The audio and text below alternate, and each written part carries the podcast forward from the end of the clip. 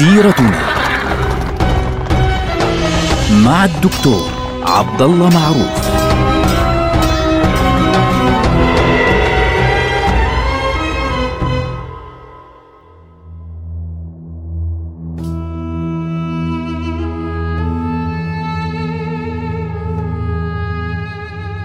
بسم الله الرحمن الرحيم. الحمد لله رب العالمين والصلاة والسلام على سيدنا محمد وعلى آله وأصحابه أجمعين. حياكم الله جميعا. نلتقي في سيرتنا التي نبدأها سيرة الأمة كلها نبدأها بسيرة رسول الله صلى الله عليه وسلم. طبعا النبي صلى الله عليه وسلم الآن عمره تقريبا 40 سنة يعني تقريبا 40 عاما. لما كان عمره 25 سنة تزوج من السيدة خديجة وعاش معها 15 سنة كاملة قبل النبوة. الآن عمره تقريبا أربعون عاما أو أربعين سنة. هذه الفترة بدأت فيها إرهاصات النبوة. إرهاصات نبوة النبي صلى الله عليه وسلم. شو يعني إرهاصات؟ إرهاصات يعني علامات. طبعا إحنا في حلقة ماضية تكلمنا عن أول إرهاص حقيقي مباشر للنبي صلى الله عليه وسلم اللي هو حادثة شق صدره لما كان عمره أربع سنوات. لاحظوا هذيك كان عمره أربع سنوات الآن صار عمره أربعين يعني أربع ضرب, ضرب عشرة. فبالتالي عشرة أضعاف سنه أصبح أربعين عاما. فهنا تبدأ الإرهاصات المباشرة أيضا لبدء آه النبوة. طبعا ليش لازم يكون في إرهاصات وتحضير؟ لأنه رب العالمين إيش بيقول؟ بيقول إنا سنلقي عليك قولا ثقيلا. أخوانا الأمانة كبيرة والقرآن ثقيل وبالتالي النبي صلى الله عليه وسلم كان محتاج هذا التحضير والتجهيز.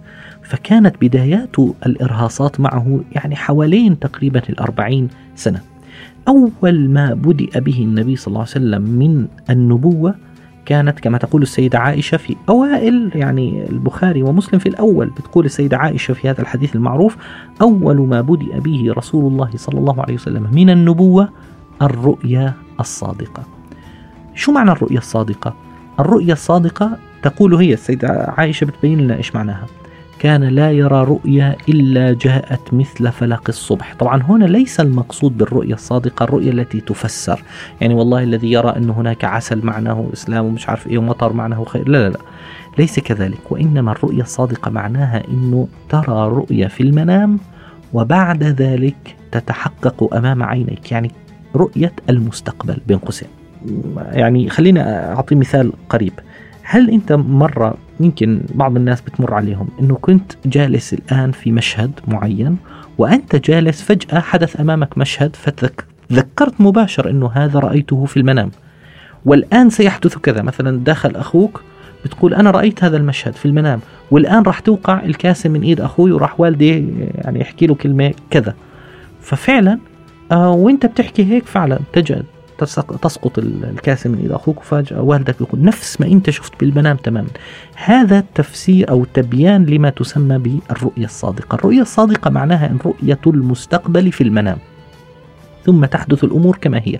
فالنبي صلى الله عليه وسلم كان يرى المنام الرؤية بعد يوم يومين يتحقق تماما.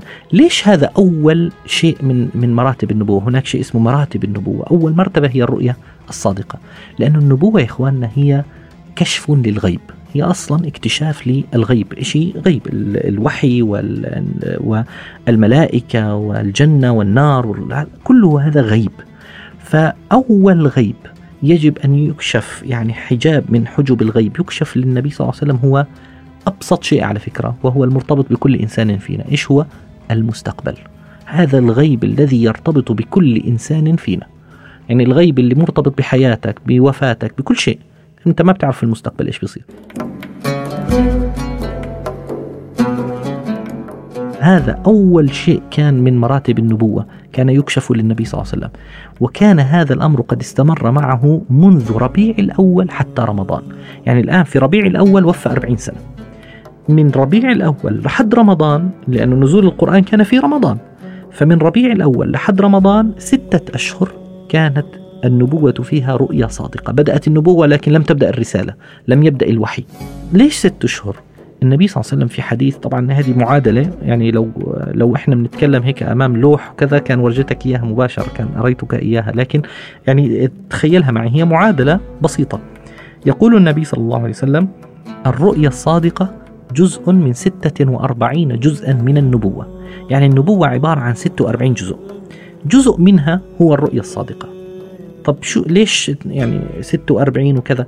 النبي صلى الله عليه وسلم وفى 40 سنة لما يعني بلغ ربيع الأول. ووفاة النبي صلى الله عليه وسلم لما كان عمره آه 63 سنة أيضا في ربيع الأول. وبالتالي مدة نبوة النبي صلى الله عليه وسلم بالضبط 23 سنة.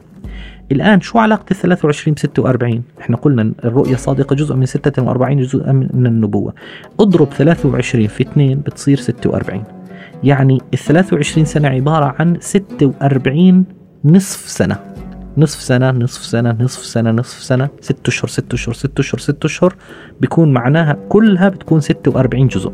أول جزء منها أول نصف سنة أول ست أشهر هي الرؤية الصادقة لأن الرؤية الصادقة جزء من 46 جزء من النبوة فهي أول ستة أشهر من كل حياة النبي صلى الله عليه وسلم وهو نبي. وضحت الفكرة؟ لذلك خلال ست أشهر كان النبي صلى الله عليه وسلم يرى الغيب يرى المستقبل اللي هو أول مراتب الغيب وعلى فكرة أبسط مراتب الغيب أيضا. يعني أبسط مراتب الغيب أعظم مراتب الغيب يعني عندما آه، يلتقي المؤمنون بالله سبحانه وتعالى في الجنة مباشرة.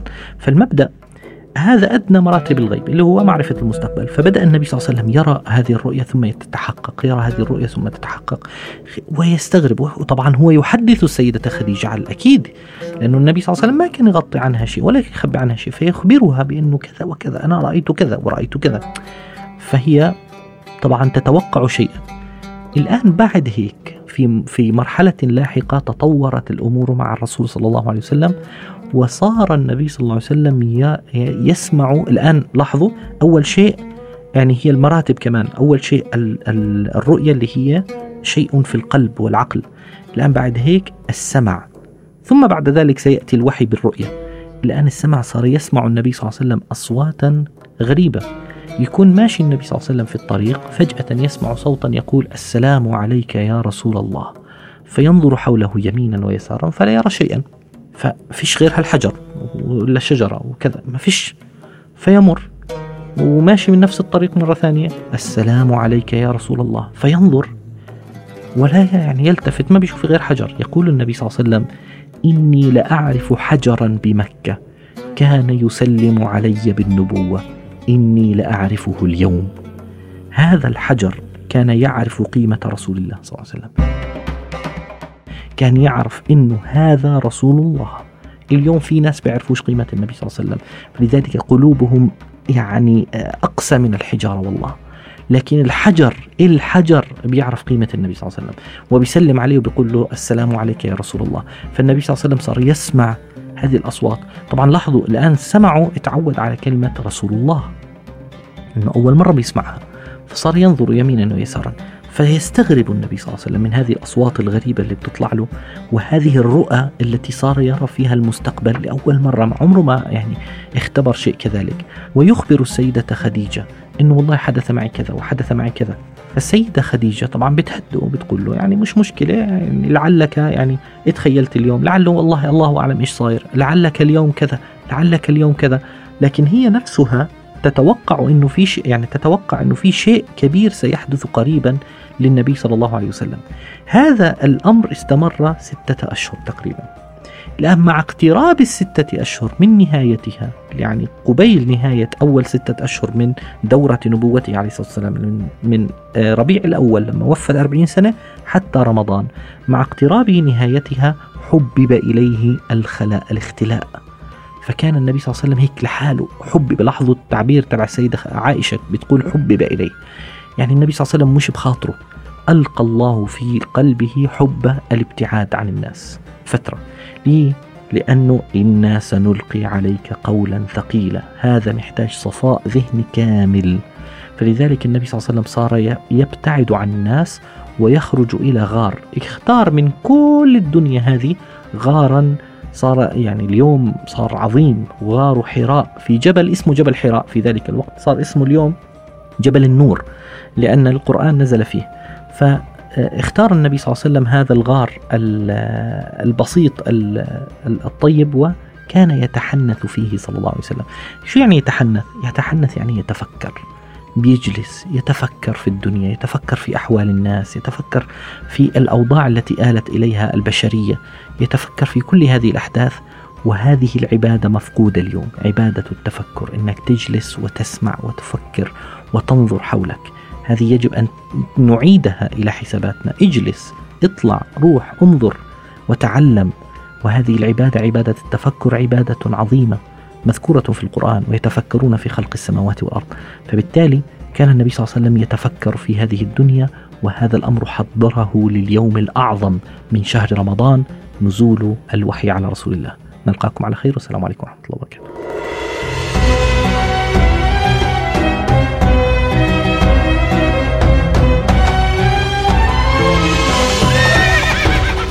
سيرتنا